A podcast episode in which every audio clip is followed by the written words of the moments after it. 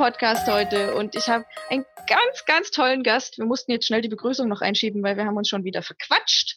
Und bevor der Rechner wieder ausfällt und alles zusammenbricht, da ist die liebe Sarah, eine ganz liebe Freundin von mir im schönen Altmühltal. Und wir haben heute schon festgestellt, ich bin ganz schwarz für alle, die uns sehen und zuschauen und nicht nur hören. Und die Sarah, die ist nicht nur jetzt gerade ganz bunt und strahlend, sondern das ist sie immer. Das ist auch so, wie sie in unser Leben und äh, wie wir uns kennengelernt haben. Das ähm, wird immer auch für unsere Kinder, ich habe es ja gerade vorhin schon gesagt, sie, die, ihr seid bunt. In, wenn wir an euch denken, dann sehen wir immer ganz viele strahlende bunte Farben. Ach, schön. Das ist die, die Sarah Baumgart. Genau, im Altmetall. Mhm. Die hat eine Praxis, die nennt sich Passend Wunderwerk. Und genau. du bist, ähm, mag das ja immer gar nicht, Leute mit so Titeln zu belegen, aber um das kurz zu erklären, was du machst, du bist Heilpraktikerin für Psychotherapie und mhm. arbeitest nach ganz, ganz, ganz vielen verschiedenen anderen bunten Ansätzen. Ähm, ich werde es gleich mal sagen, für alle, die gucken wollen bei dir und dich ein bisschen kennenlernen wollen, praxiswunderwerk.de ist deine Seite und äh, deine Instagram, was du jetzt neu angefangen hast, ist wie? Lieben macht froh. Lieben macht froh, genau. Und weil ich dir heute auch schon gesagt habe, dass ich auf deiner Homepage deinen eigenen Vorstellungstext so schön finde, ich, ich werde den mal ganz kurz anlesen, weil ich, ich habe schon, man spürt dich da so da drin. Okay. Also du bist Sarah auf dieser Welt seit 1981 Mensch, Frau und Mutter von fünf tollen Töchtern, die wir auch schon fast alle kennenlernen durften. Fast. Ja. Nur die kleinste noch nicht. Ähm, glückliche Partnerin, Freigeist, Querdenkerin, Zweiflerin, Ordnungsschafferin, Suchende und Findende, gierig auf das Neue, unkonventionell, menschlich und himmlisch wachsend. Mal ängstlich, mal vertrauensvoll, mal erfüllt von Liebe, mal nicht, mal weniger angekommen, mal mehr. Und insgesamt immer freier und zufriedener werdend. So schön. Genau, passt eigentlich immer noch. Glaube ich. So ja. würde ich dich auch einschätzen. Ähm, und dann hast du noch aufgezählt, mit welchen Thera Therapieformen und Denkansätzen du arbeitest. Das sind mhm. wahnsinnig viele, aber ich werde mal ganz kurz ein paar nennen. Und zwar EFT, für alle, die das noch nicht gehört haben, werden wir euch nachher erklären. Äh, mhm. Äh, Kinesiologie, Familienstellen, neue Medizin, biologisches Heilwissen, systemische Selbstintegration, Psychosomatik, mhm. Quantenheilung, energetische Heilweisen.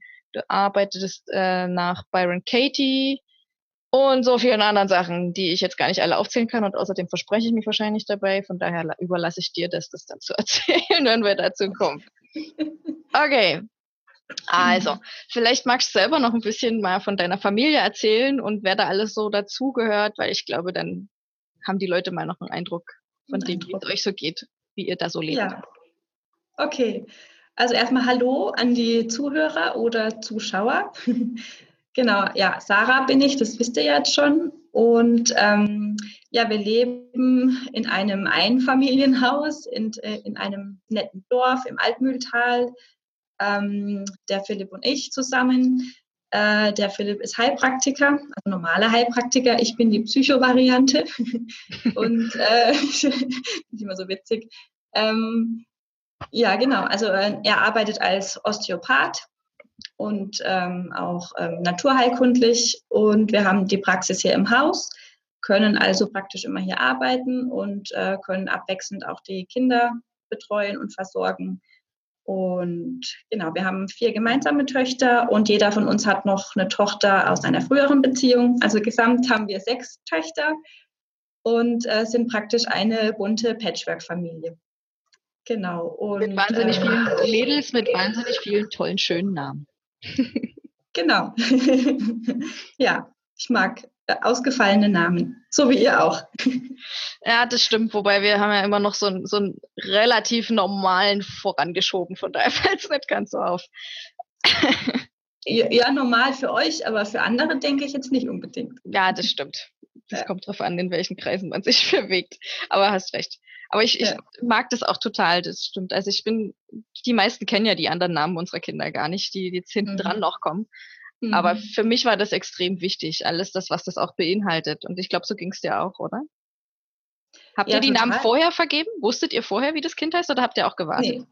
Nee, nee wir haben gewartet. Mhm. Genau. Und jetzt bei der Jüngsten hat es ganze zehn Tage gedauert. Oh, wie habt ihr das durchgekriegt? Die drängeln doch dann immer.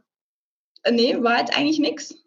Also hat, äh, die wussten ja erstmal nicht, also die können ja nicht drängeln, wenn sie nicht wissen, dass ein Kind geboren ist. Mhm. Genau, und, und, haben aber auch nichts gesagt bei der Anmeldung. Ja, ich glaube, zwei Wochen hat man Zeit, soweit ja, ich weiß. Ja, ungefähr, genau. Ja. Ich weiß, das aber es war interessant. Ja. Sag es war interessant, so die Reaktionen von anderen Leuten, die dann halt mehrfach gefragt haben, ja, hatte denn jetzt einen Namen? und, äh, und dann immer wieder, nee, sind immer noch keinen. Ja, es war gar nicht so, ähm, so leicht. Aber sie hat dann noch einen bekommen. Gott sei Dank. Das arme Kind ja. ist nicht namenslos geblieben. Aber Nein. das stimmt. Ich fand auch das Schwerste war, dass, wenn du, wir haben ja damals dann auch ab dem dritten, glaube ich, haben wir es nicht mehr so richtig pünktlich danach gesagt, sondern auch ein, zwei Tage später bei mhm. und vier. Und das, so die Omas und Uromas, das war so, ja, das, das Kind ist da oder das Mädchen oder, und dann hieß, ja, hm, wie denn nun? Die konnten damit gar nichts anfangen. Das war ganz, ganz schwierig. Ja.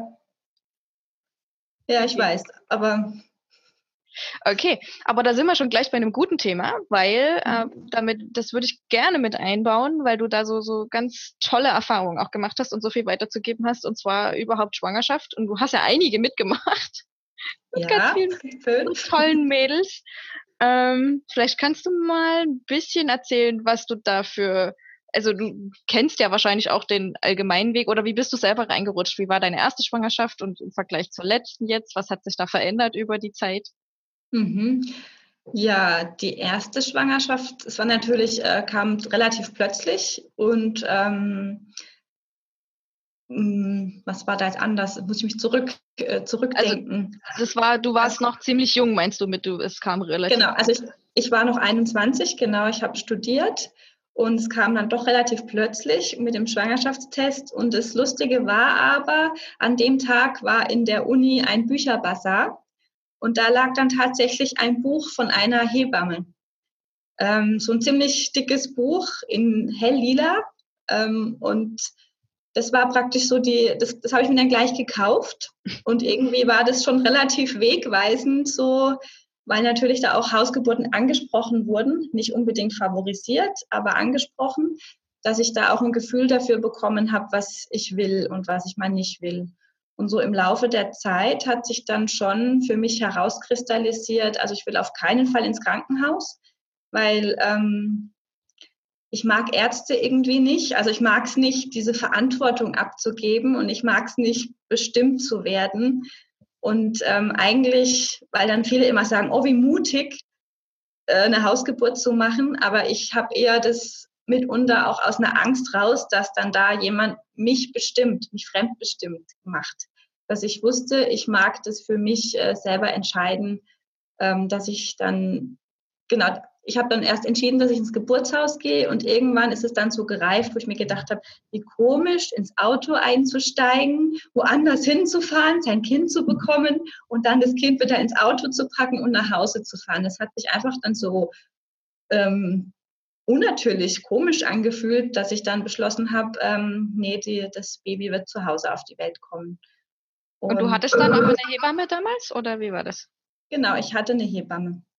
Okay. Genau. Die dich ja. dann quasi auch schon über die gesamte Schwangerschaft begleitet hat und mit der zusammen ihr quasi den Weg gegangen seid, dann auch in die Geburt.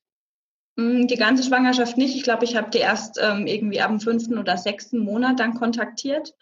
Genau, aber ähm, ja, und die hat dann mich noch ab und zu begleitet und ich habe auch einen Geburtsvorbereitungskurs gemacht in, im Geburtshaus, wo dann auch nochmal natürlich viel Wissen weitergegeben wurde, was jetzt in, vielleicht in einem Krankenhaus nicht weitergegeben wird. Mhm. Ja. Und ähm, also ich selber kannte das eigentlich gar nicht so von der Hausgeburt. Ich hatte auch leider gar niemand. Also ich kannte weder Gleichaltrige, die schon Kinder hatten, mhm. und hatte, ähm, ich wusste nur, dass meine Tante meine Hausgeburt gemacht hat. Also das ist irgendwie, das war so das Einzige, was ich wusste. Aber ich habe dann ganz viel einfach auf mich gehört, was ich wollte. Und ähm, genau. Und im Nachhinein fand ich es dann total witzig. Ähm, ich habe dann nach der ersten Geburt, habe ich mir dann gleich gedacht, das wäre doch jetzt eigentlich auch ohne Hebamme gegangen. Warum hat man denn die dabei? Irgendwie so dieses Gefühl. Und ich habe die gerade letzt, letztes Jahr nochmal gefragt. Also ich habe immer noch Kontakt ab und zu zu ihr, ähm, wie das denn für sie war. Und sie hat halt gemeint, sie kam damals und hat gedacht, ja, eigentlich muss sie nichts machen, die weiß, wie das geht. genau, und so soll es ja eigentlich sein. Finde ich. Mhm. Das, ähm, ist aber auch ganz wichtig, weil wenn sie das selber spürt, hat sie auch die Möglichkeit, wenn sie eine gute Hebamme ist, dann mhm. zu sagen, okay, dann äh, das ist ja das, was mhm. meine Hebamme auch immer gesagt hat, das ist das, was die eigentlich können müssen und was so schwer fällt, weil die meisten Frauen so unsicher sind, ähm, dass sie genau dieses Zurückziehen nicht mehr machen können. Die brauchen die brauchen wirklich dieses, dieses, dass jemand da ist oder anlehnen oder je nachdem, in welchem ja. Ton du dann halt angesprochen werden willst, das ist ja auch total unterschiedlich. Also ich glaube, dann trotzdem noch offen zu sein, ist auch als Hebamme selber gar nicht so einfach, weil du ja auch die Verantwortung dann hast in dem Moment, ja. Und mhm. dann zu sagen, okay, ich sehe, das, weil natürlich, das ist das Grundprogramm, äh, der Dr. Hildebrand hat das immer so beschrieben. Er hat gesagt, ihr müsst mhm. euch vorstellen, das ist von Mutter Natur quasi auf die Festplatte gespielt und es ist da, genauso mhm. wie das Stillen oder wie Geburt, Schwangerschaft. Das ist alles was, was die Frau eigentlich kann, auch wenn sie jetzt keinen nebendran hat, der ihr vorher einen Kurs gibt und erklärt, wie es geht. Ja. Aber ich glaube, da hängt, ich meine, die Mädels selbst in der, da hat keiner mehr richtig Bezug zu seinem Körper, ja, zu, ob es jetzt Menstruation ist oder verschiedene andere Sachen. Und das mhm. setzt sich natürlich fort und wenn du dann dastehst alleine und diese, diese Hilfe nicht kriegst, eine gute Hilfe, die halt auch weiß, wann sie sich zurückziehen kann, dann wird das extrem schwierig. Ich glaube, da entstehen ja. so diese verschiedenen Pole. So, kann ich mich ja. zurückziehen, kann ich mich nicht zurückziehen. Ja. Aber ich habe ja, also kennengelernt, dass du dann sagen kannst, ich mache das alleine. Ja, und ich denke, also vielleicht kommt es darauf an, äh, wie jemand vielleicht tickt, also eine Charaktersache einerseits und andererseits ähm, finde ich, ist es halt auch die Prägung in unserer Gesellschaft, ähm, dass wir immer auf Autoritäten ja geprägt wurden und von früh an lernen, wir müssen dem Lehrer ähm, folgen, wir müssen tun, was der Lehrer sagt, wir müssen tun, was die Eltern sagen. Also wir müssen eigentlich immer nur folgen und den Autoritäten gehorchen. Und ähm, das setzt sich dann auch weiter in der Schwangerschaft und bei der Geburt, dass wir gar nicht gelernt haben, auf uns zu hören, dass es nie erwünscht war, dass es nicht erlaubt war, auf uns zu hören, das machen, was wir wollen, ähm, unseren Gefühlen zu folgen. Und das kann natürlich was ganz Neues dann für manche Frauen sein. Ähm, dann auf einmal zu sagen, hey, jetzt darf ich die Verantwortung übernehmen. Und für manche kann es natürlich schwierig sein und für manche befreiend. Mhm. Und, ähm, und ich glaube, also ich, ähm, ich finde den Hebammenjob, die Arbeit von Hebammen super. Also ich ähm, finde, es muss unbedingt bestehen bleiben. Ähm, ich finde nur, dass man vielleicht noch ein bisschen das anpassen müsste. Insofern, dass ähm, für mich zum Beispiel eine gute Hebamme ausmacht, die ähm, Frau zu stärken in ihrem Gefühl für sich selber.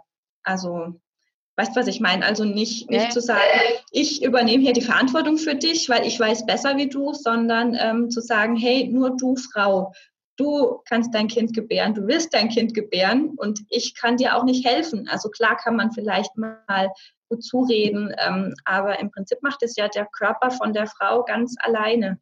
Und mhm. dieses Vertrauen zu stärken, ähm, dass eine Frau das kann, finde ich, ist so der Job von einer, von einer Hebamme. Und ich glaube, genau. also die meisten guten ich glaube, da funktioniert das auch, oder? Da gibt's auch diese Bestätigung. Ich glaube, da ist eher schon das Problem, dass die meisten Frauen sich vorher gar nicht so eine intensive Hebammenbetreuung suchen. Also die, ich glaube, ja. das Wissen ist gar nicht da, dass ich ich habe schon so viele Leute ermutigt, die schwanger sind, gesagt, warum, warum habt ihr bis jetzt noch keinen Kontakt gesucht? Die steht euch zu, ihr könnt da hingehen, ihr könnt da regelmäßig hingehen, selbst wenn ja. ihr nicht, äh, um nochmal auf die Krankenhausgeschichte zu kommen, ähm, und ich glaube, das siehst du auch so, es geht nicht drum, den Leuten zu sagen, ihr dürft nicht ins Krankenhaus gehen oder nee. oder das wäre besser oder schlechter. Ich habe immer gesagt, nur die Chancen, wenn du nicht vorbereitet bist, das dort nach deinem Wunsch zu kriegen, sind mhm. nicht so groß, weil es einfach ist, ihr müsst euch vorstellen, wie das da abläuft. Da bist du einfach einer von vielen und es muss dann funktionieren.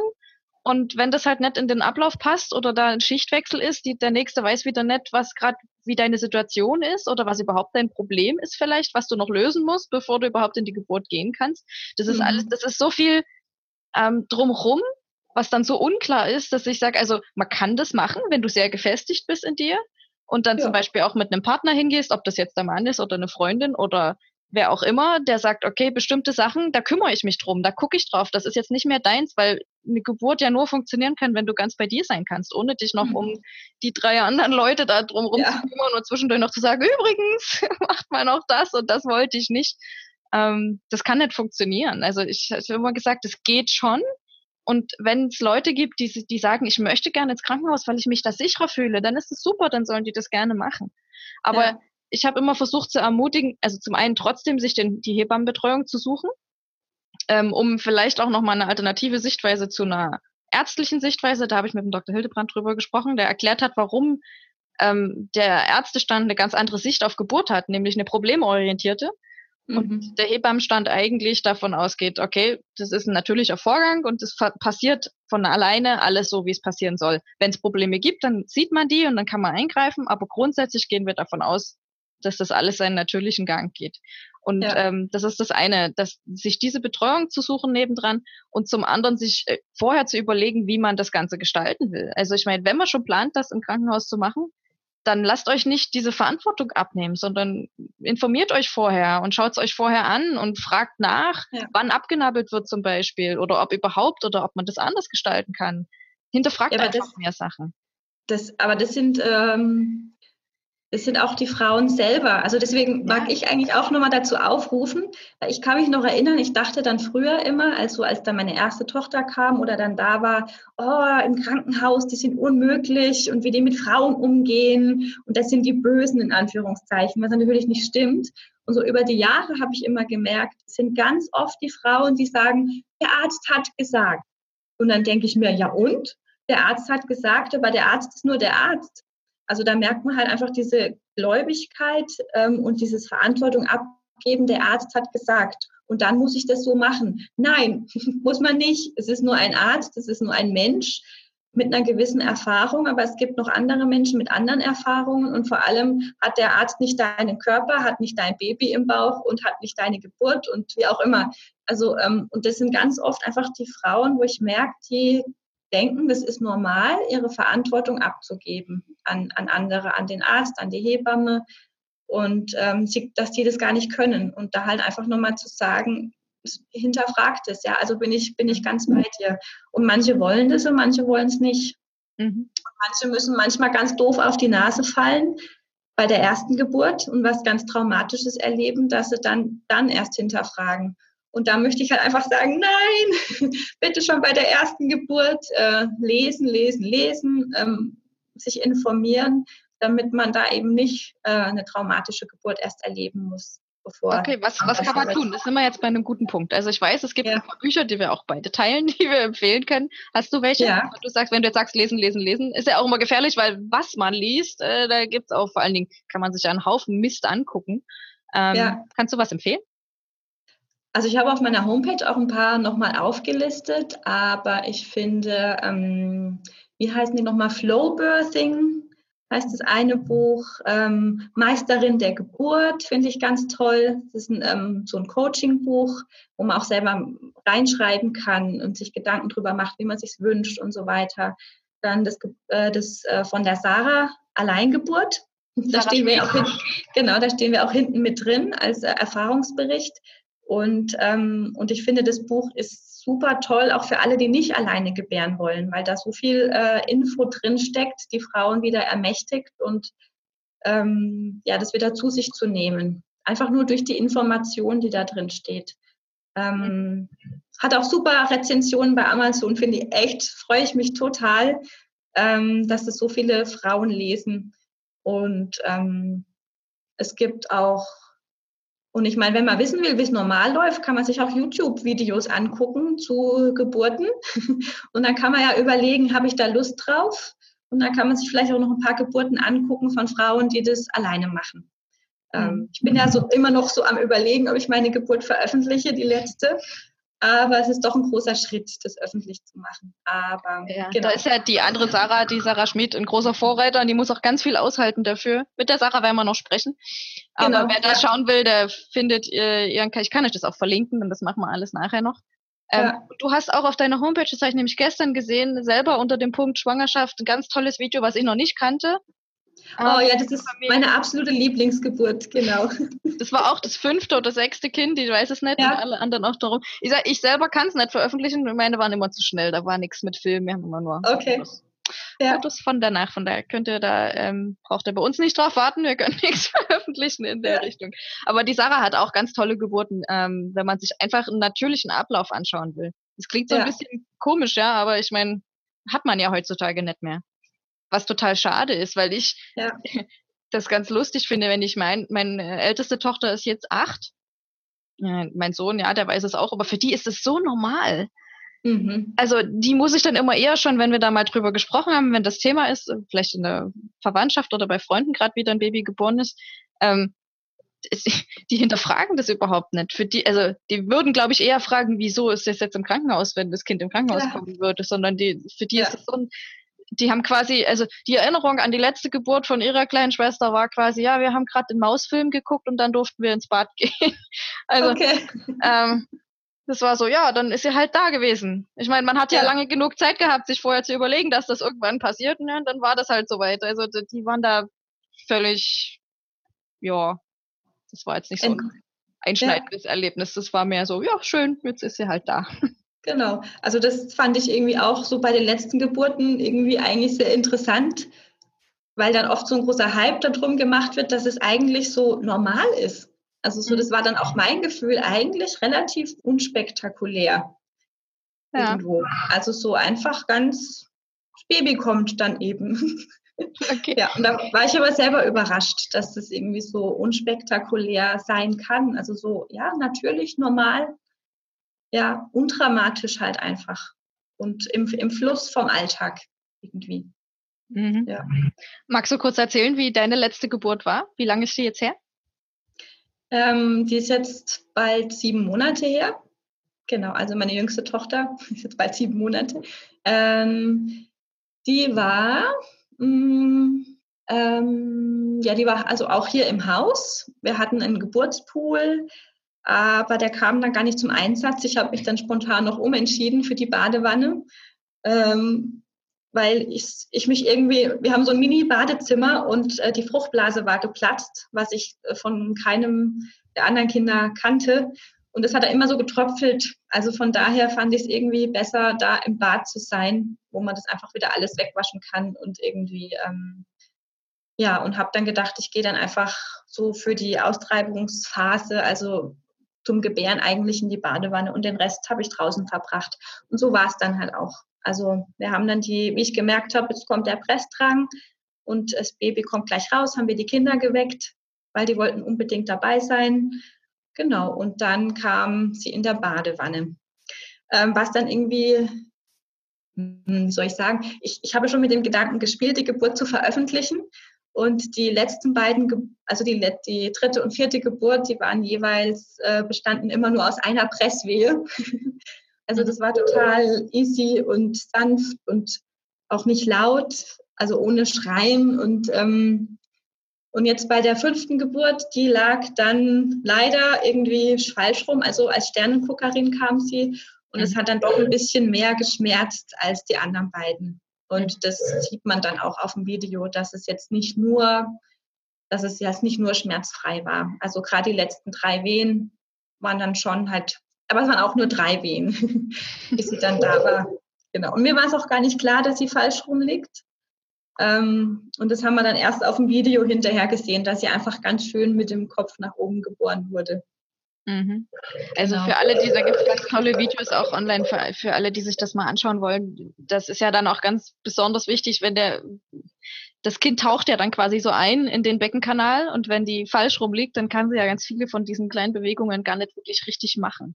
Ja. Also es ist äh, logisch, dass das dann herausfordernd ist, glaube ich. Genau, ja. Und ich habe das schon gemerkt und mir gedacht, oh, das irgendwie fühlt sich das anders an und irgendwie ein bisschen, ja, war schon irgendwie schmerzhafter, ja.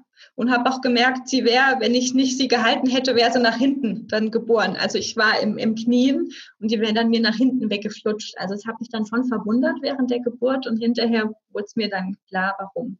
Mhm. Genau aber war kein Problem und es ging ihr gut. Also es war alles, alles wunderbar dann. Und es waren eben alle dabei, also alle vier großen Schwestern. Die Tochter von meinem Partner, die wohnt zu weit weg, die war nicht dabei. Ähm, genau, und meine Älteste hat gefilmt. und ja, also ganz, ganz harmonisch und ja, Teil vom Alltag. Ja, toll. Ja. Ähm, hast du, ich meine, gut, das kommt wieder drauf an, in welchen Kreisen man sich bewegt, aber da viel Gegenwind erfahren dafür, dass ihr das so handhabt? So nach dem Motto, das ist ja unverantwortlich und das darf man nicht. Gar nicht. Irgendwie gar nicht. Also es hat noch nie irgendjemand was zu mir gesagt. Ich weiß es nicht, warum. Also vielleicht haben die auch Angst vor mir irgendwie. Oder vielleicht spüren auch die Menschen, dass ich mich da auch nicht, dass es nichts bringt, mir was zu sagen. Oder, also ich habe mir da selber schon Gedanken gemacht, warum das mir nicht begegnet ist irgendwie. Oder vielleicht spüren die auch, dass ich mir da so klar bin, dass es gar nichts bringt. Oder sie reden halt einfach hintenrum. Kann, denke ich mir schon, vielleicht, dass sie sich sowas denken. Also, und mit dieser Verantwortung oder mit dieser Unverantwortung, wie es dann immer so schön heißt, also manchmal hat man schon das Gefühl, der Vorwurf könnte kommen, dass es unverantwortlich sei. Und da finde ich einfach immer wieder wichtig, darauf hinzuweisen, die Bedeutung, was die Bedeutung von dem Wort Verantwortung bedeutet. Nämlich äh, Verantwortung heißt, ich trage die Konsequenzen für mein Handeln und für mein Tun. Und ähm, ich könnte sie nicht mehr tragen als in einer Alleingeburt, wo ich sage, ich bin die Mama, ich gebäre mein Kind und ich trage die Verantwortung für die Geburt und wie das Kind geboren wird. Und ähm, das heißt, ich bin verantwortungsvoll, nicht verantwortungslos. Und das Witzige ist ja, alle Menschen, also alle Frauen, die ins Krankenhaus gehen, äh, und die Verantwortung abgeben. Also nicht dadurch, dass sie ins Krankenhaus gehen, aber die ins Krankenhaus gehen und die Verantwortung abgeben ähm, an den Arzt oder an die Hebamme, genau die sind ja die Verantwortung los. Und finde ich immer wieder witzig, dass es eigentlich genau umgekehrt ist. Ja, das, das stimmt. Also es ist, mhm. aber du hast recht, weil mir ging das selber auch nicht so. Und ich habe mich auch schon oft gefragt, warum ähm, das eigentlich nicht so wirklich, also auch in anderen Sachen, äh, was man dann entscheidet, wie Familienleben oder dann gibt es ja viele Themen, die dann immer so kritisch betrachtet werden, ob das jetzt Bildung oder Ernährung oder was auch immer ist. Mhm. Aber ich finde, das hat sehr viel mit der eigenen Haltung zu tun. Und äh, solange man sich nicht selbst als in irgendeiner Form als Opfer betrachtet, ähm, sehen das andere offensichtlich auch nicht so. Ist vielleicht auch was, was man, wo man andere noch ermutigen kann, einfach viel mehr in das zu kommen, was sie selber fühlen. Aber das äh, bringt uns eh zum Thema, weil Schwangerschaft, Geburt was, was glaubst du denn? Also gut, man kann jetzt was lesen, man kann sich Videos angucken. Was könnten denn, äh, wenn jetzt eine Frau zuhört, die auch schwanger ist, wie könnte man die noch ermutigen, ähm, mehr in ihrem Körper zu sein? Oder was, was könnte man noch machen?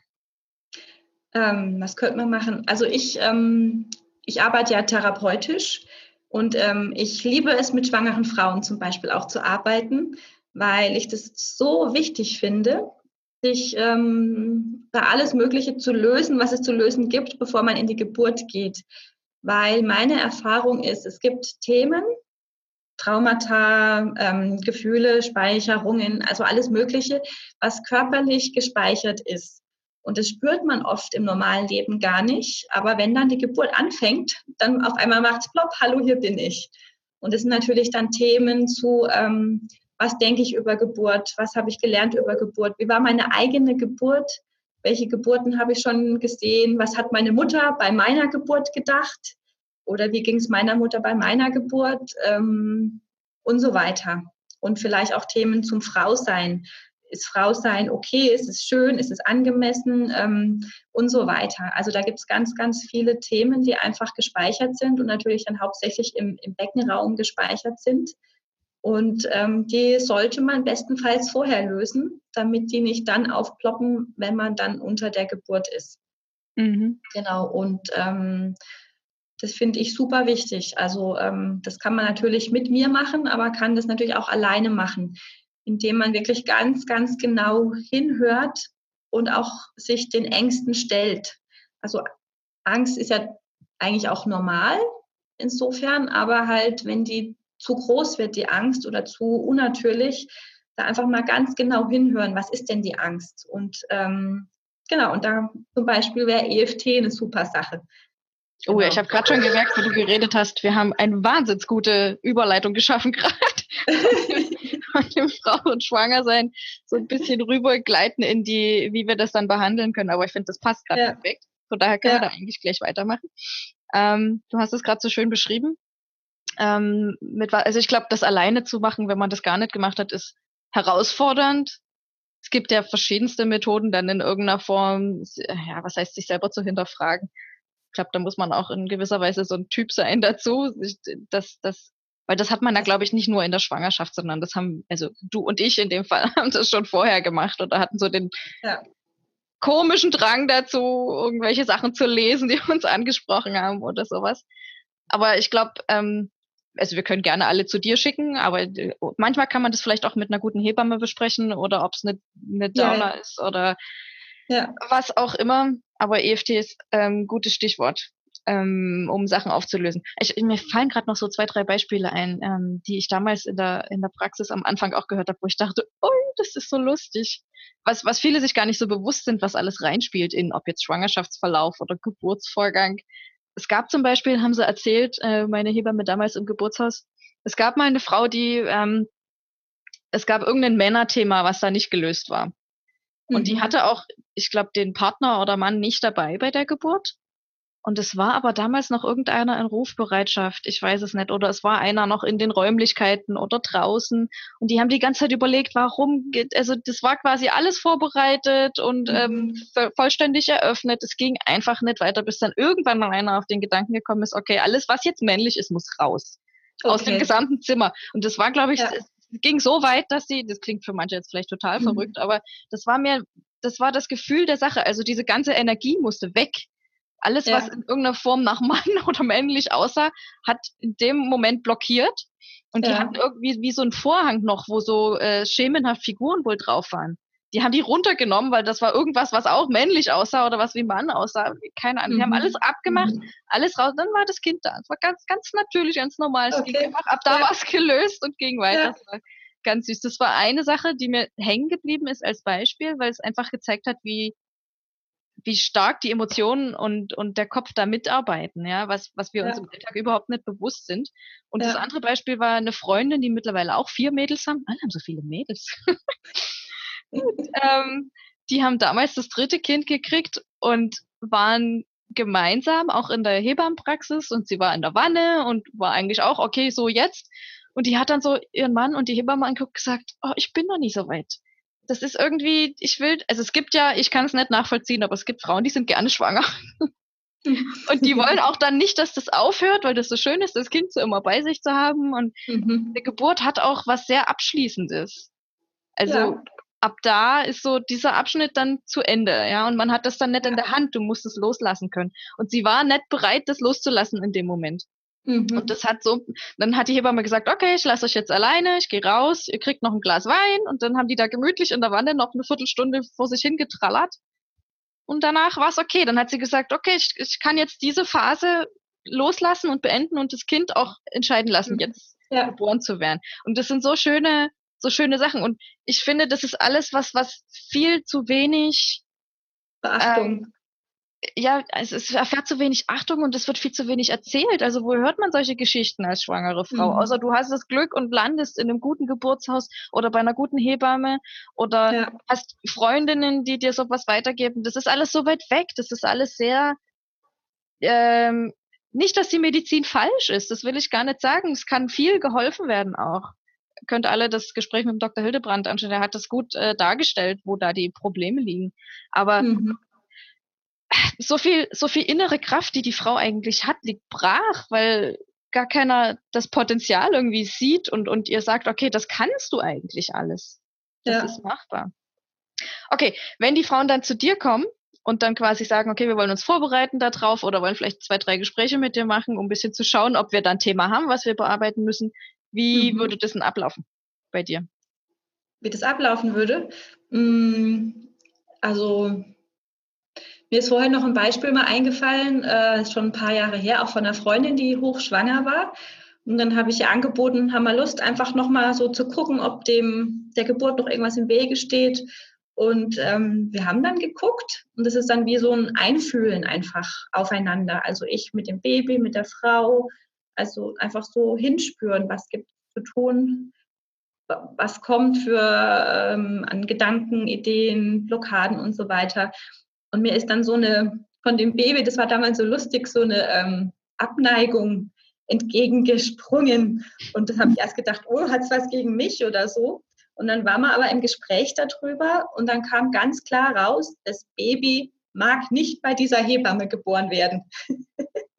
und das war, glaube ich, zehn Tage vor dem Geburtstermin. Und dann hat die das echt noch umgeschmissen. Und dann kam das Baby zum Beispiel bei einer anderen Hebamme zur Welt. Also das fällt mir gerade jetzt ein. Ähm, oder ein anderes Beispiel war mal äh, eine Frau, und ich habe dir auch einfach darauf angesprochen, ihr hast Lust mal zu gucken, ob es irgendwas zu tun gibt. Und dann haben wir zig Themen gelöst. Ich kann gar nicht mehr sagen, was alles. Also bei dieser Frau ging, bei manchen dauert es länger, bei manchen geht es schneller. Ja, so wie gesagt, zur eigenen Geburt, weil da hat das ist ja auch geprägt im Körper. Man kann sich da vielleicht nicht bewusst dran erinnern, aber man, äh, es ist noch gespeichert. Und ähm, ich kriege gerade was gebracht. Dankeschön, Isabel. Ich habe was Süßes bekommen. Oh. Machst du die Tür wieder zu? Danke. Ja, ähm, jetzt bin ich kurz rausgekommen. Ähm, äh, ist gespeichert im Körper. Ja, genau. Es ist alles im Körper gespeichert. Also ich habe gerade letztes Mal nochmal angefangen, ein Buch zu lesen, wo teilweise Kinder ähm, dann sechs, sieben ihre Geburt mit Männleins nachstellen konnten, ohne dass sie wussten, wie es wirklich war. Also auch nochmal ein Zeichen, dass alles gespeichert ist und, ähm, und eben diese Ladungen zu löschen. Und ähm, das natürlich dann zum Beispiel mit, also mit EFT mache ich da ganz viel und mit inneren Bildern zu arbeiten oder zum Beispiel auch sich in Gedanken vorzustellen, dass man sein Kind gebärt und dann zu gucken, was passiert. Habe ich Angst? Halte ich zurück? Mhm. Wird mein Becken eng oder ähm, kommt Angst hoch? Kann ich mir es überhaupt vorstellen? Und ähm, wenn man das Ganze in Gedanken durchgeht, dann merkt man eigentlich auch ganz genau und ganz schnell, wo irgendwo was hängt oder an welchen Gedanken. Also kann jede Frau natürlich auch selber machen und merkt es dann. Oder ich habe mit einer Frau gearbeitet, da ging das gut mit der Geburt, aber nur bis zum gewissen Punkt. Und genau an diesem Punkt irgendwo in der Scheide war dann wie so eine Blockade. Und da kamen wir dann nochmal zu der Blockade, die bei der eigenen Geburt ähm, ähm, stattgefunden hat. Also dass die eigene Mutter auch irgendwo dann äh, Angst bekommen hat oder wo was gesteckt hat zum Beispiel. Ja, also okay. Es ist einfach ein Einfühlen aufeinander und gucken, was, was kommt. Und du, hast ja jetzt ganz, mhm. du hast ja jetzt ganz oft schon erwähnt, es geht letztlich darum, Emotionen fühlen zu können. Und ganz viele verwechseln mhm. ja, hat, ja, habe ich so den Eindruck in vielen Gesprächen, denen ich so zuhöre, oder es, ist, es geht immer drum, oder wenn ich mit anderen spreche, okay, jetzt habe ich das Gefühl, aber ich bin dem ja quasi ausgeliefert, ich kann ja nichts machen. Mhm. Ähm, ja, das ist auch, ich denke, so ein Teil von unserer Gesellschaft, dass, äh, dass wir alle nicht ganz so gut mit Gefühlen umgehen können. Ich gehöre dazu, übrigens. Ähm, doch, teilweise schon. also Aber du bist dir dessen bewusst und das ist ja was ganz anderes. in dem Moment sagst, ja. Ja, aber das, das kriegt mich manchmal halt einfach wieder. Und es kommt ja auch auf die eigene Geschichte an, ob Gefühle erwünscht waren, ob, ob man äh, die ausdrücken durfte zum Beispiel auch, weil oft hört man ja irgendwie, okay, wenn du wütend bist, geh in, in den Keller. also habe ich zum Teil noch gehört. Ähm, wenn man das natürlich nicht darf, dann tut man die schlucken oder irgendwo abspeichern. Und ähm, ja, und ich denke, normalerweise, wenn man ein Gefühl fühlt, dann verschwindet es von ganz alleine wieder. Und was ein Gefühl dann übermächtig groß werden lässt, ist eigentlich der Widerstand oder die Angst vor dem Gefühl. Und wenn man dann aber das einfach ablegt, das ist halt die eine Möglichkeit, zu sagen, okay, es ist ein Gefühl, ich fühle das jetzt einfach mal und die Angst oft ist ja die Angst davor, wenn man das fühlt, dass es nie wieder aufhört. Dass man dann so in ein Loch fällt und das Gefühl geht nie wieder weg. Das stimmt aber nicht. Also das geht auf jeden Fall wieder weg. Und gerade wenn man ganz bewusst reinfühlt und vielleicht auch dem Ganzen Ausdruck verleiht, es, es fließt einfach dann wieder davon. Und das andere ist zum Beispiel halt auch einfach nochmal EFT, das Klopfen. Da ist ja auch der, Ein der Anfang, ähm, dass man sich trotzdem akzeptiert, auch wenn man dieses schlechte Gefühl hat. Also es ist auch eine Methode, wie man mit unerwünschten oder unguten Gefühlen einfach umgehen kann. Mhm. Ja. Also ich denke, es gibt, ja, ich weiß, was du meinst mit unerwünschten Gefühlen und un unguten, aber im Prinzip sind die ja wertfrei, ja, sie sind halt da und ich glaube, Das, das, ja. das Ding, wenn du einmal die, die Haltung hast dazu, dass du, das ist so eine, geht in die Richtung Eckhart Tolle jetzt, für alle, die das schon gelesen haben. Im Prinzip sagt er ja, das, was du wissen musst, ist, dass du bist nicht das Gefühl. Und das ist ja das, was, was die Menschen in dem Moment denken. So, das kommt mhm. über mich quasi und ist dann in mir drin und beherrscht mich. Ob das jetzt eine Angst ist oder verschiedene andere Sachen. Ähm, aber wenn du dir bewusst bist, dass das quasi nur, das ist wie so eine Wolke, die du quasi vorbeiziehen lassen kannst vor deinem mhm. inneren Auge. Das ist mhm. das, was du gerade gesagt hast, ja, dass das auch wieder vorbeigeht. Ähm, aber ich glaube, so viele, wenn, wenn du halt nie gelernt hast, das zuzulassen, und das, das, was du sagtest, wenn du dich von vornherein schon dagegen stellst, dann verwehrst du ja quasi den Weg. Also es kann halt dann auch nicht vorbeiziehen, sondern es bleibt immer da stehen. Ja, ähm, und wird und das, meistens noch größer. Ja, weil sich's anstaut, genau. Ja. Und das Schöne, und jetzt äh, kannst du uns mal erklären, was EFT jetzt eigentlich bedeutet. Wir haben es jetzt schon zwei, dreimal gesagt. Was ich mhm. daran cool finde, das muss nicht jeder toll oder muss nicht jeder mögen, aber ähm, ich finde diese, mit, das ist einfach eine Methode, damit umzugehen. Ja, eine Methode wäre von mir aus, das einfach nur als Wolke zu sehen und es zieht an mir vorüber. Hoppla. Ähm, mhm. Ähm, aber ich finde, EFT gibt einem so eine, durch, durch diese ganz konkrete Vorgabe, was ich zu sagen habe und was ich zu machen habe, gibt mir das was in die Hand, was ich tun kann. Und das ist ja für viele so, okay, jetzt kann ich, ich kann irgendwas machen. Mhm. Dagegen oder dafür oder wie auch immer, aber ich kann irgendwas, ja. die fühlen sich nicht mehr so hilflos. Genau, okay. ja. Schieß das los. Ist ja auch das, das ist ja auch das Schöne daran, dass man dann wirklich ein Werkzeug an der Hand hat. Also deswegen nehme ich das auch gerne aus. Für mich zeige es meinen Klienten, wenn es natürlich auch bei den Klienten an, aber man ist einfach nicht mehr so hilflos ausgeliefert, weil manchmal kommen ja wirklich Gefühle, da denkt man, oder man denkt manchmal, man stirbt, weil das noch so eine Erinnerung von früher ist. Äh, wenn man Gefühle zulässt, dann meint man, dass man wirklich stirbt. Und das kann auch mal wieder passieren. Ähm, genau, also die Methode ist super dafür da, was ja genauso mein Wunsch ist, dass die Menschen wieder mehr in ihre Selbstverantwortung kommen.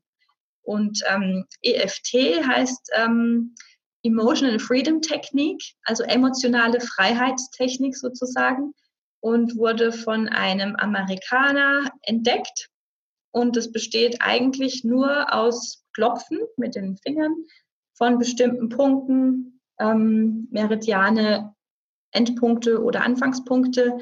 Und man klopft die einfach nur und stimuliert die dadurch sozusagen. Also ist eine ganz, ganz simple Technik ähm, hat aber den großen Vorteil, dass die sehr stark im emotionalen Bereich wirkt, weil äh, Emotionen hauptsächlich auf den Meridianen gespeichert sind und ähm, bringt dadurch das Ganze wieder ins Fließen oder halt auch ins Lösen.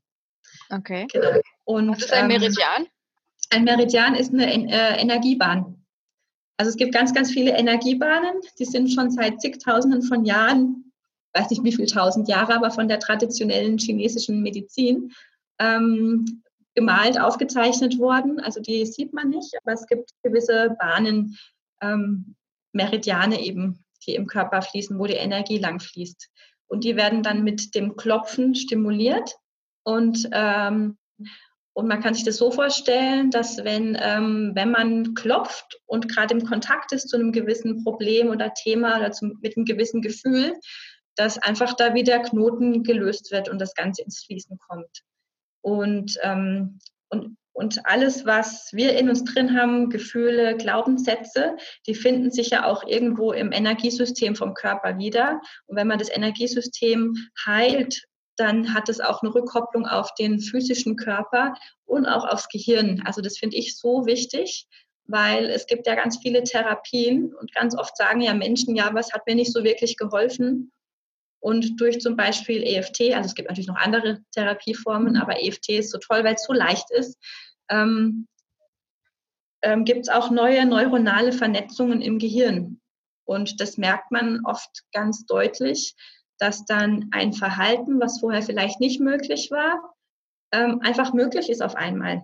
Also nicht, weil man sich anstrengen muss, sondern weil es einfach so ganz natürlich aus einem selber rauskommt. Und, Kannst du ein ähm, Beispiel geben? Also was würde man jetzt in, in einer so einer Sitzung, wenn wir können ja bei, gerne beim Schwangerschaftsthema bleiben. Es gibt irgendeine mhm. Blockade oder vielleicht hat die, ich denke, was, was viele auch betrifft, was ich weiß von den Geburtshäusern, was mhm. ein ganz, ganz spannendes, was heißt neues Problem, aber ähm, das äh, habe ich äh, erfahren in den letzten Jahren, dass die gesagt haben, vor 10, 20 Jahren sind die Frauen ins Geburtshaus gekommen, die so ähnlich waren wie du. Ja, die, die also die wussten, mhm. was die wollten und die waren sehr gefestigt in sich und hatten auch ein ganzes Stück weit Arbeit mit sich selbst schon, ja, was heißt erledigt, aber waren sehr, sehr gut im mhm. Kontakt. Und mittlerweile mhm. ist es teilweise so ein bisschen, ja, es ist, was heißt Mode, es ist so ein bisschen schick geworden oder die haben halt ein, tolles Gebärzimmer oder die Leute fühlen sich sehr angezogen davon. Das heißt aber auch, dass Frauen kommen, die mit ganz anderen Problemen dahin kommen, ja, die ganz andere Sachen mitbringen mhm. und was ganz anders aufgefangen werden muss, was, wo die meisten Hebammen sagen, oh, das ist, das ist ein Thema, das übersteigt bei weitem das, was wir jetzt in der Zeit, wo wir uns sehen, was wir leisten können. Mhm. Genau. Also ja. wo man ganz andere Begleitung bräuchte. Und ähm, ist ja jetzt eh gerade wieder aktuelles Thema mit dem ganzen MeToo-Hashtag und verschiedenen anderen Sachen, wo so viele Geschichten kommen, ähm, wo Frauen in irgendeiner Form äh, in ja bedrängt worden sind oder irgendwas erlebt haben, was sich vielleicht dann auch gespeichert hat, ja, oder wo Ängste immer da sind oder wo bestimmte Triggerpunkte da sind. Ähm, mhm. Wie könnte man das mit EFT lösen? Mhm also eine große Frage jetzt. Ja, stimmt. Ähm, Aber du kannst auch ein anderes äh, Beispiel nehmen. Was fiel mir jetzt nur gerade ein? Also, ähm, wie man das löst. Also, ich kann sagen, wie, wie, wie ich es mache. Also, jeder hat ja auch ein bisschen anderen Zugang mit EFT. Also, EFT ist ja das Schöne, es ist ja nur ein Klopfen von Punkten. Mehr ist es ja eigentlich gar nicht. Und ähm, manche formulieren da bestimmte Sätze dazu man, ich lasse es zum Beispiel teilweise weg, wenn ich mit jemand arbeite, sondern mache dann wie so eine Art Innenreise. Guck, was da ist und, und löst es dann einfach auf. Also vielleicht könnte man sagen, eine Mischung aus The Journey, obwohl ich gar nicht genau weiß, was, vielleicht kennt es jemand, Brandon Base. Ähm, eigentlich mache ich auch Innenreisen und gucke einfach, was es zu lösen gibt. Und natürlich nach einem Vorgespräch mit demjenigen, was belastet, wie seine Geschichte war, ähm, wo er hin will und so weiter. Und dann versuche ich, diese Kernthemen von jemand zu erfassen und dann einfach zu lösen. Mit dem Klient zusammen natürlich dann. Und ähm, das kann manchmal, je nachdem, kann das auch mal relativ schnell gehen. Also kommt natürlich immer darauf an, was jemand mitbringt und wo jemand hin möchte. Und ähm, wie kann man sich das vorstellen? Ähm, ja, wenn wir bei dem Thema Geburt vielleicht bleiben, die Frau stellt sich vor, sie kriegt ihr Kind und merkt so, nee, das kann sie nicht. Oder so. Zum Beispiel. Und dann könnten wir halt einfach zum Beispiel zusammenklopfen, okay, ich habe Angst zu gebären, ich kann das nicht. Meine Mutter konnte es auch schon nicht. Oder ähm, die also Nachbarin also konnte es nicht. Ja, im also, Prinzip die ganzen Sätze, die immer ungesagt bleiben, weil man es nicht aussprechen will, ja, das ist das, was man dann erstmal richtig auf den Tisch legt und sagt, das ist das, was wirklich da ist. Eigentlich schon, genau. Dass man erstmal alles ausspricht, alle Ängste mal benennt, ähm, was man alle Gedanken auch einfach mal nennt, ähm, was da ist und dabei klopft, damit das einfach mal Raum bekommt und sich dadurch dann halt aber auch relativ schnell lösen kann. Und dann geht's halt weiter. Wenn dann die Frau irgendwann, wenn man dann zeitlang kurz geklopft hat, kann ein paar Minuten sein, dann zu merken, okay, sie, sie kann jetzt, sie hat das Gefühl, sie kann das und dann kommt vielleicht das nächste, dass sie halt meint, ähm, oh Gott, sie könnte aber reisen. Also da kommen dann natürlich die Ängste, die jede einzelne Frau hat. Und oder sie könnte, ähm, was gibt es denn noch alles? Warum hat man denn Angst vor einer Geburt? vor Schmerzen. Angst vor, vor Schmerzen, genau, es stimmt. Angst vor Schmerzen. Das ist auch ein ganz großes Thema. Mhm. Und ähm, dann könnte man natürlich die Angst vor den Schmerzen beklopfen. Gleichzeitig aber natürlich auch noch mit einer Information, dass die Schmerzen ja nur dann kommen, wenn man Angst hat. Das ist immer dieses Paradox beim Menschsein, dass man ja immer genau mit dem konfrontiert wird, vor dem man Angst hat. Ist für manche vielleicht nicht so verständlich, aber man kann sich es vielleicht so vorstellen. Also wenn hier ist ein Thema und vor dem habe ich Angst, und ähm, dass im Prinzip das Unterbewusstsein oder auch das Bewusstsein die ganze Zeit dabei ist, das wegzuschieben. So. Und so verbringt man dann eigentlich sein Leben. Und das heißt aber, auch wenn man es nicht will, aber man hat die Aufmerksamkeit auf diesem Thema, weil man die ganze Zeit versucht, es bloß wegzuschieben, weil man ja so viel Angst hat. Und im, also dann eigentlich ist man ja die ganze Zeit mit diesem Thema beschäftigt und dadurch passiert oft genau das vor, was man Angst hat. Und bei einer Geburt ist es eigentlich relativ ähnlich. Und zusätzlich natürlich auch, dass die Hormone dann immer gut spielen können, wenn man Angst hat und dann das ganze Urprogramm losgeht. Wenn der Tiger gleich über mich herfällt, dann muss ich ganz schnell wegrennen und kriege da jetzt nicht mein Kind. So kann man es auch eigentlich noch vergleichen. Also, dass die Angst vor den Schmerzen oder überhaupt Angst bei der Geburt verursacht Schmerzen. Und diese Kombination aus Information und noch Beklopfen sollte das Ganze dann einfach nochmal ein ganz gutes Stück lösen. Was dann nicht heißt, dass es komplett schmerzfrei wird, aber dass das Ganze einfach viel natürlicher und ruhiger abläuft dann. Das heißt, am Anfang, also für alle, die das jetzt nicht gesehen haben, du klopfst äh, Punkte im Gesicht, also über dem Auge, unterm Auge, an der Seite vom Auge, unter der Nase und am genau. Kinn, glaube ich. Ja. Ähm, genau. Und dann noch zwei, drei Punkte am Körper. Genau. Und, ähm, und du hast am Anfang, die, die erste Aussage war, die Angst quasi zu benennen. Mhm. Und dann, ähm, wie muss ich mir das vorstellen? Gibst du dann danach, wenn ihr weiterklopft, wie ein, ähm, also malst das Bild quasi mit, mit, mit positiver Sicht oder wie muss ich mir das denken? Weil du sagst, das löst sich, warum löst sich das? Also habe ich dann, komme ich dann von, von dem Grundsatz, dass ich Angst vor irgendwas habe, zu einem anderen Satz? Also zu einem anderen Glaubenssatz quasi? Also hauptsächlich zum anderen Gefühl. Mhm. Also, ähm, also Glaubenssatz und Gefühl hängt ja ganz eng zusammen.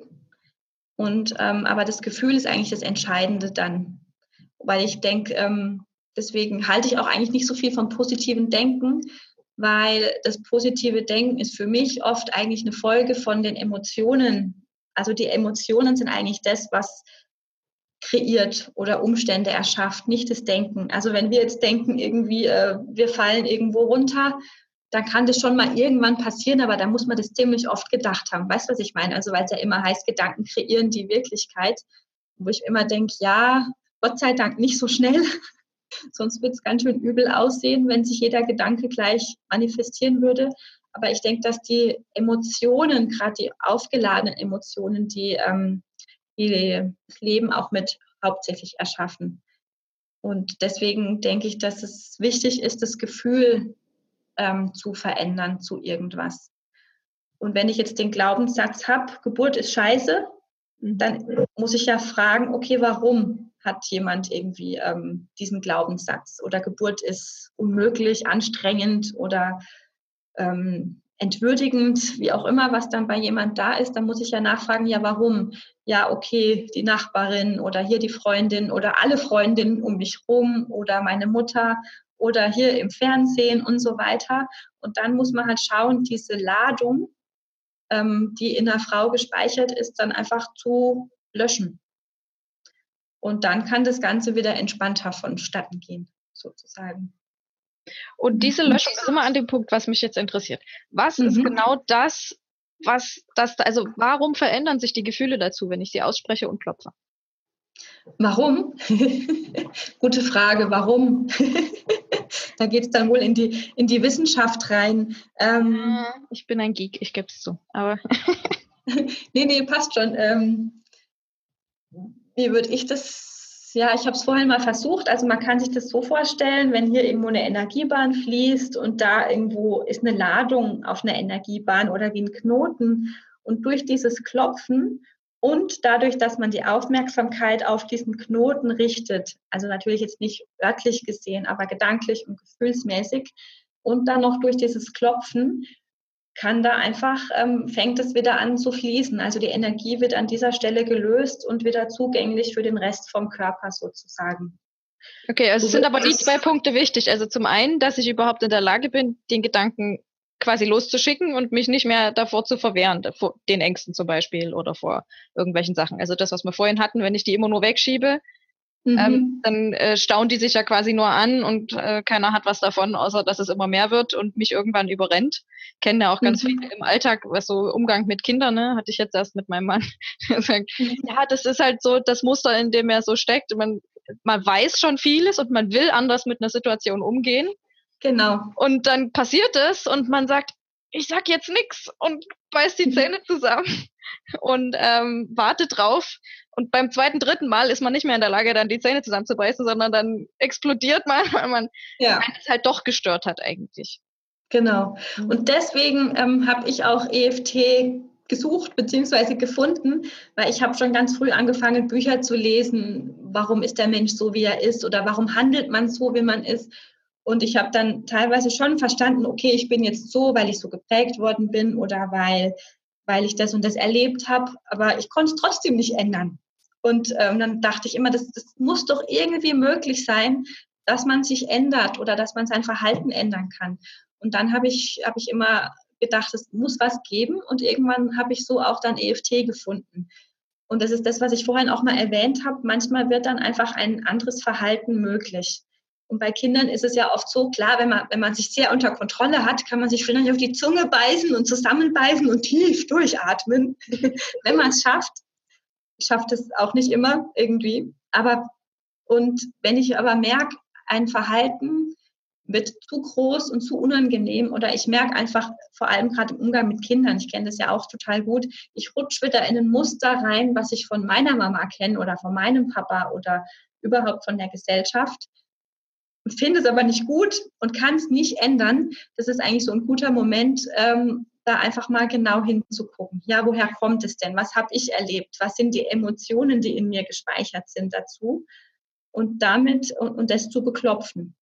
Und dadurch, wenn das beklopft wird und die eigene Ladung, das eigene Problem, das man damit hatte, als man selber Kind war, gelöst ist, dann wird auch wieder ein friedlicher Umgang mit seinen eigenen Kindern möglich. Mhm aber da muss man sich nicht mehr auf die Zunge beißen. Das ist ja das Schöne dann da dran, sondern dann passiert es von alleine. Und ähm, ja, also das finde ich das, das Besondere daran. So soll es ja eigentlich auch sein. Ja, dann wird viele weit weg, weil die, die Vorstellung von so einem Miteinander für alle, dadurch, dass man es selber meistens nicht so erlebt hat, oder zu, ja, ich will jetzt nicht alle über einen Kamm scheren, aber es ist ja egal, wie man groß geworden ist, jeder bringt ja so seine eigenen guten und weniger guten Erfahrungen mit. Mhm. Und es bleibt dann die Aufgabe, damit selber umzugehen. Und ich glaube, jedes Kind genau. bringt wieder ja. einen, einen, anderen neuen Spiegel, in dem man sich selber betrachten darf. Genau, ja, das kenne ich auch total gut. Bei dem einen Kind darf man lernen, ähm, wie man mit seiner Wut umgeht. Beim anderen Kind darf man Geduld lernen. also es ist ganz unterschiedlich, ja. Also, und ich glaube auch, also manchmal denke ich mir, wow, was für eine Aufgabe. Gerade wenn man das Ganze bewusst angehen mag, die Elternschaft, dann ist es schon wirklich eine richtig große Herausforderung. Also wenn ich eben nicht das ganze Spiel fortsetzen mag, was man schon von den letzten Generationen kennt, sondern ähm, in einer guten Beziehung mit, mit einem liebevollen Blick und so weiter.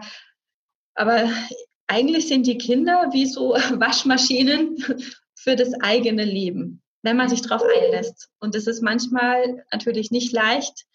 Und ähm, da bin ich auch immer total dankbar über Hilfe von, von anderen Menschen. Also ich habe zum Beispiel eine Freundin, mit der mache ich immer gemeinsam Sitzungen im Austausch, ähm, weil man auch selber oft so blind ist für das eigene.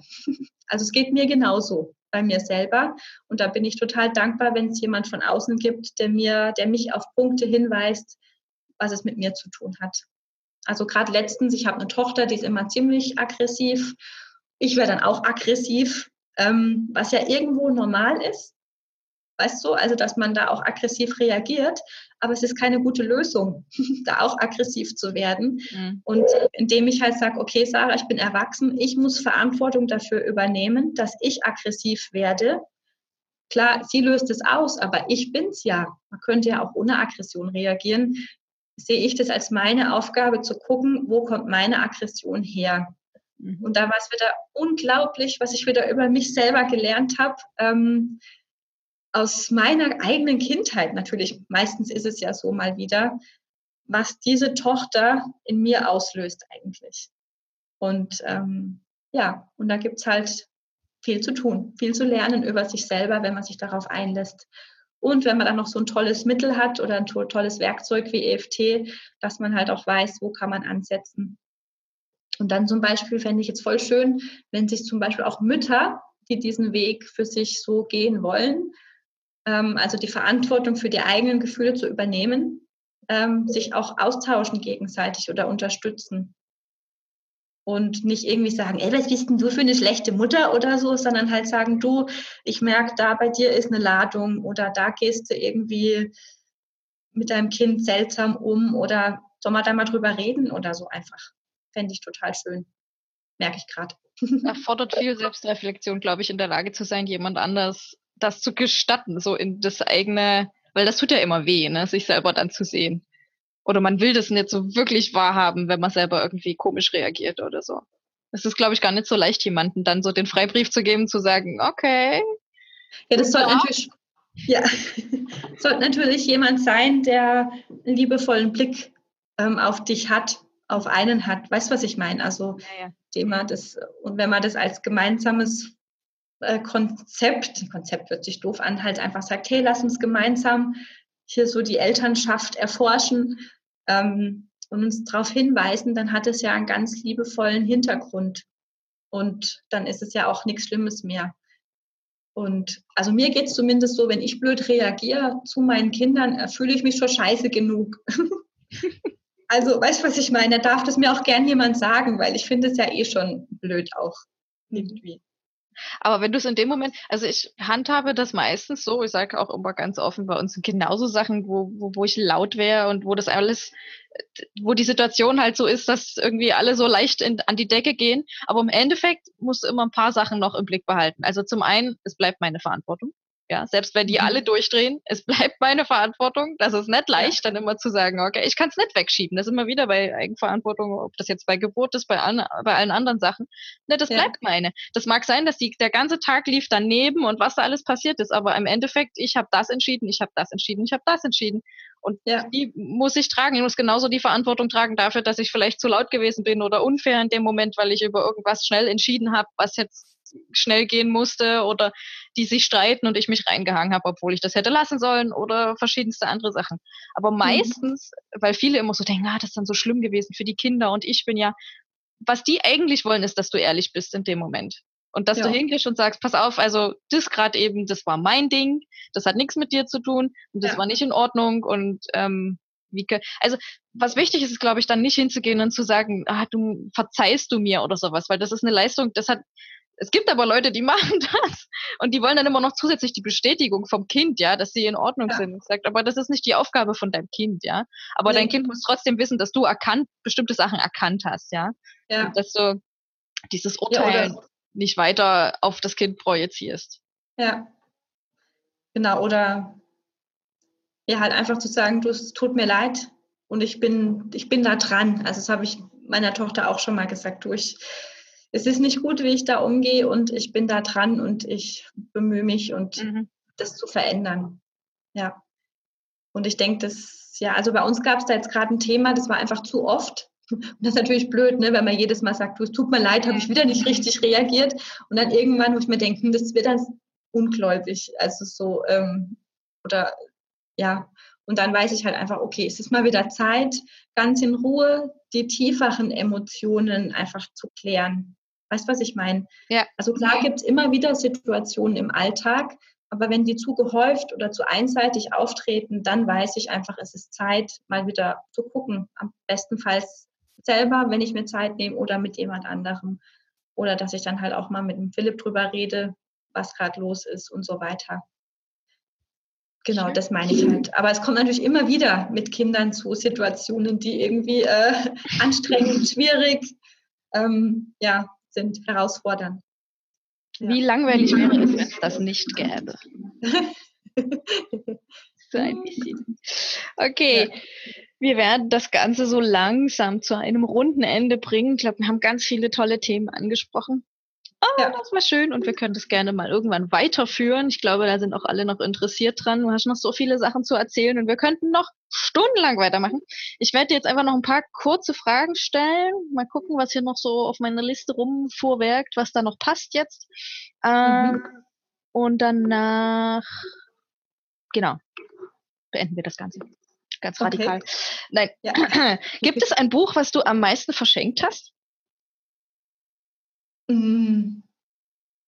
Also spontan würde mir jetzt einfallen ähm, von der Erziehung zur Einfühlung. Oh, von wem ist das? Äh, von der Naomi Aldor oder Eldort. Ich weiß jetzt gar nicht, ob die Amerikanerin ist oder Französin. Und das ist ein, er ein Erziehungsbuch sozusagen, wo es aber nicht wirklich um die Erziehung geht, sondern ähm, um diesen Aspekt, Gefühle bei Kindern ähm, zu wertschätzen und stehen zu lassen, zu akzeptieren. Weil das ist so ein großes Paradigma unserer Gesellschaft, dass ja Gefühle, oh, du bist hingefallen, ist nicht schlimm. Oder, mhm. ähm, oder halt irgendwie, ah ja, wütend, nee, nee, wütend darf man nicht sein und das darf man nicht sein. Und ja, also das finde ich super wichtig und war für mich auch ganz wichtig, ähm, das Buch nochmal zu lesen für unseren Umgang mit den Kindern. Mhm. Das habe ich zwei, dreimal verschenkt. Okay, ja. gut, guter Tipp und passt auch wieder gut angeschlossen jetzt an das Gespräch vorher. Ja. Ähm, ist auch eins, was ich ganz oft Leuten weitergebe, ähm, nicht nur in, im Sinne von Gefühlen, die ich, äh, die, die Kinder wollen ja meistens nur gesehen werden. So wie ja. unsere eigenen Gefühle auch, ja. Die wollen einfach nur, kriegst du das jetzt mit? Mir geht's wirklich schlecht, wirklich richtig. Genau, ja. Und ja. das muss ich jetzt gerade mal zeigen und dann ist meistens ja auch mit so einem Schnipser wieder vorbei. Also wenn man das ja. einmal annimmt und, und gerade stehen lassen kann, dann kann man mit dem Kind quasi schon gemeinsam den Kopf drehen und dann sieht man schon, das ist eigentlich schon wieder vergessen. Ja. Ähm, kann ich euch allen mal als Tipp geben. Das macht es meistens viel leichter. Durften wir auch mhm. in, in langen Kämpfen erfahren mit unserer zweiten Tochter, die hat das ähm, als Thema mitgebracht, dass man okay. immer weiter und schneller vorwärts kommt, wenn man immer zuerst einen Schritt zurück macht. Ja. Das Kind hat einen eigenen Kopf und kann sich entscheiden. Und die wollen ja eigentlich immer mitmachen zu dem, was ihr wollt, aber sie wollen es gerne selber entscheiden, dass sie mitmachen wollen. Genau, ja. Genau. Jetzt darf ich noch kurz ein kurzes Beispiel Natürlich. zu erzählen? Also es fällt mir jetzt gerade noch ein. Also da war meine Tochter irgendwie eineinhalb, zwei Jahre alt und wir wollten sie gerade ins Bett bringen. Und sie hat sich halt hingesetzt, statt sich hinzulegen. Und dann halt dieses, okay, Moment mal. Und dann einfach haben wir gesagt, ah, du willst dich noch ein bisschen hinsetzen, oder? So einfach mal nur die Frage gestellt und in dem Moment hat sie sich hingelegt und geschlafen. Und das finde ich so bezeichnend dafür, in dem Moment, wo man einfach anerkennt, was ist oder was das Kind will oder der Mensch will, dann kann wieder ähm, Entwicklung oder Veränderung passieren. So, ja. Und ganz oft sagt man, du musst dich jetzt hinlegen. Ja, warum? Nur weil wir das wollen oder genau. Aber das finde ich so bezeichnend für ganz viele Situationen mit Kindern einfach. Mhm. Ja. Genau. Das ist schön, dass wir das noch mit drin hatten, weil ich finde, die, die Ermutigung, die fehlt in so vielen Schritten, weil man halt auch immer viel mehr diese Muster entweder erlebt, sieht oder vorgelebt kriegt von, ich habe eine Vorstellung, wie das zu gehen hat und so muss das dann auch passieren. Und weil wir das alle so erlebt haben und es so in uns drin ist, fällt es uns so wahnsinnig schwer, das den Kindern zu gestatten. Also ja, es geht, genau. ich sage ja immer, es geht nur mit dir los. Also du musst es erstmal dir selber gestatten können, ja, bestimmte Sachen vielleicht anders zu sehen oder anders zu machen und dich nicht schuldig dafür zu fühlen, dass du das so machst, sondern ja. entscheide doch so, wie es für dich gut ist. Wenn du damit ja. keinem anderen wehtust, dann ist doch alles in Ordnung. Aber ich glaube, mhm. es gibt immer noch viele, die festhängen in dem, ich, ich muss es allen recht machen und das muss so sein, wie, gar nicht, weil die das bewusst so entscheiden, sondern weil sie einfach so aufgewachsen sind. Aber das cool, wenn wir das den Kindern ermöglichen können, definitiv. Und vor allen Dingen, wenn die größer wären, ähm, du weißt es ja, das ist ja auch schon ein paar größere, ist das sehr spannend, mit was für Sätzen man dann konfrontiert wird. Ja. okay.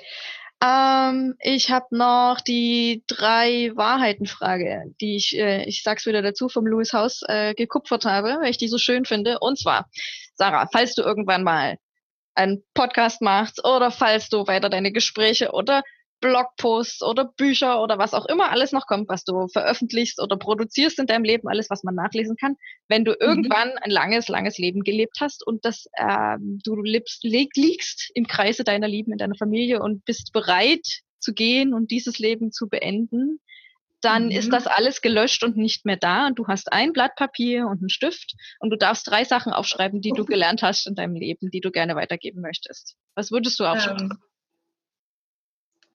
Wow. ähm, drei Wörter, oder? Ja, oder einen kurzen Satz oder halt was in dem Moment, was so die wichtigsten Dinge wären, die du weitergeben würdest. Das ist das, woran sie sich erinnern. Ja. Ja. ja. Also mir kommt einfach so sehe. Mhm. Also einfach sehen, wirklich sehen, gesehen werden, andere sehen. Ähm, lieben. Ist wahrscheinlich total plump einerseits, aber irgendwie, ja, und einfach wirklich äh, Freude haben, Spaß haben, irgendwie. Ich glaube so. Schön. Ja. Die mag ich, die drei, und die passen und, zu dir. Mir fällt dann noch was ein, weil ich ganz oft, sorry, das wäre jetzt ein viertes, aber ähm, die Würde. Also, also weiß jetzt nicht, wie ich das jetzt weitergeben, aber die Würde, weil ich oft denke, ähm, das ist eigentlich das, was ich mehr wieder ins Leben bringen mag. Die Würde im Umgang mit Kindern, im Umgang mit alten Menschen, im Umgang beim Sterben, bei der Geburt, die Würde. Ähm, also ganz oft im Umgang mit kranken Menschen. Es fehlt bei uns in der Gesellschaft die Würde von dem einzelnen Menschen für die Würde für Tiere. Also genau, ist mir jetzt ganz oft so eingefallen. Genau, das finde ich noch ganz wichtig. Ja. Schön. Passt auch gut. Passt auch gut in diese. Oh, ich höre mich immer so ein bisschen hinten dran. Es rauscht. Ich hoffe, wir haben das nicht auf unserem Ton. Okay, danke dir für diese wunderschöne Liste. Ähm, mhm. bevor ich dir die letzte Frage stelle, nee, eins noch vorher. Ähm, wo finden wir dich und das, was du tust, wenn wir mehr über dich wissen wollen? Sagst du deine Homepage nochmal? Ach so, ja, genau. Das ist äh, Praxiswunderwerk, alles zusammen.de. Genau. Und dein Instagram war? Lieben macht froh. Lieben macht froh, genau. Da findet ihr die genau. Sarah, die hat da ganz tolle bunte Bilder und ganz tolle Texte und schaut euch das mal an. Das ist bestimmt eine ganz tolle Sache. Ja, ähm, außerdem hat sie ganz lustige Sachen vor, da kann ich euch schon mal vorinformieren. Genau, da wird bestimmt noch ja. was Tolles kommen. Ähm, ja. Sarah, ich möchte dir danken, das ist immer meine letzte Minute noch, ähm, und wertschätzen, dass du dir Zeit genommen hast, erstmal für mich und für uns und für alle, dass du so ein Licht bist und so strahlend und wir dich überhaupt kennenlernen durften vor ein paar Jahren. Das war äh, ein sehr lustiger Zufall, der jetzt so lange dauern würde zu erklären, aber es war richtig, richtig schön. Ihr habt uns eigentlich kurz, ja. bevor wir losgereist sind. ja, Gott sei Dank noch. wir haben uns Gott sei Dank noch gesehen, genau, und eigentlich auch gleich gefühlt und ähm, waren im Prinzip auf einer Wellenlänge, so könnte man das vielleicht ausdrücken. Genau. Ja. Ich, ich danke dir dafür, dass du bist, wer du bist und dass du dir gestattest, der Mensch zu sein, der du bist und äh, dass du dein Licht scheinen lässt mit den ganzen bunten Farben. Du bist wirklich so, wie wir dich gerade sehen und hören. Das ist so schön. Ähm, dass du das teilst. Dafür danke ich dir, ja. dass du nach außen gehst und dass du dich äh, sowohl in den Dienst deiner Familie stellst, als auch in den aller anderen Menschen, ja, dass du nicht äh, in diesem Zwiespalt hängst, wie so viele andere, entweder das oder das zu machen, sondern dass du dir gestattest, da in dieser Balance zu, ähm, ja, zu fahren, weil das ja gar nicht immer leicht ist und ich weiß, dass es immer eine Herausforderung ist. Beides irgendwie mhm. will man gerne und ähm, ich danke dir dafür, dass du das tust, was du tust. Ja, vielen Dank. Ich okay. danke dir auch, dass, äh, ja, dass du das jetzt angestoßen hast und ähm, machst und bin voll gespannt, die anderen Sachen noch zu hören, was du, die du schon gemacht hast und die noch kommen werden. Kommt noch, genau. Ja. Nur mit der Ruhe. Mal schauen. Habt Geduld. Ja, genau. ja, ja, total. okay, letzte Frage. Was können wir tun, um diese Welt ein wenig besser zu machen? Auf Kurs zu bringen, ist ja, der, der Podcast heißt Auf Kurs, lehnt sich an, an Familie auf Kurs. Und ähm, du hast ja ganz viele Stichpunkte schon gesagt. Was, was denkst du, wären so Dinge, die jeder der jetzt auch zuhört, mitnehmen kann oder der so anstoßen kann? Was wäre so eine Sache, die, die jeder so mit in den Alltag nehmen kann, um das alles so ein bisschen nach vorne zu bringen? Also ich denke, dass wenn jeder bei sich anfängt, dass dann die Welt von ganz allein anders wird. Und für mich ist immer wieder das Stichwort, Stichwort Verantwortung. Auch wenn es jetzt irgendwie nicht so schön ist, aber wenn man Verantwortung für sich übernimmt für den Dreck unterm Teppich oder auf dem Teppich oder vor seinem Haus, im Haus drin, ähm, dass wenn man da, ja, wenn man dafür Verantwortung übernimmt und die trägt, dann wird es von ganz allein besser. Also man muss, glaube ich, gar nicht so viel im Außen tun oder probieren. Ich denke, das Wichtigste ist bei sich. Und mir wurde letztes Mal auch klar, wenn ich, ähm, habe ich auch dann bei Instagram geschrieben, wenn ich es schaffe oder wir es schaffen, bei unseren Kindern einen guten Samen zu säen, in vier Generationen sind es schon so viele mehr Menschen und Kinder. Ähm, und ich glaube, da ist halt auch eine große Kraft einfach drin. Zusätzlich noch natürlich, auch im jetzigen Leben, aber auch für das weitere Leben. Genau. Danke. ja, danke dir auch. Und bis bald hoffentlich. Bis bald. Alles Liebe an alle Zuhörer, Zuschauer. Tschüss.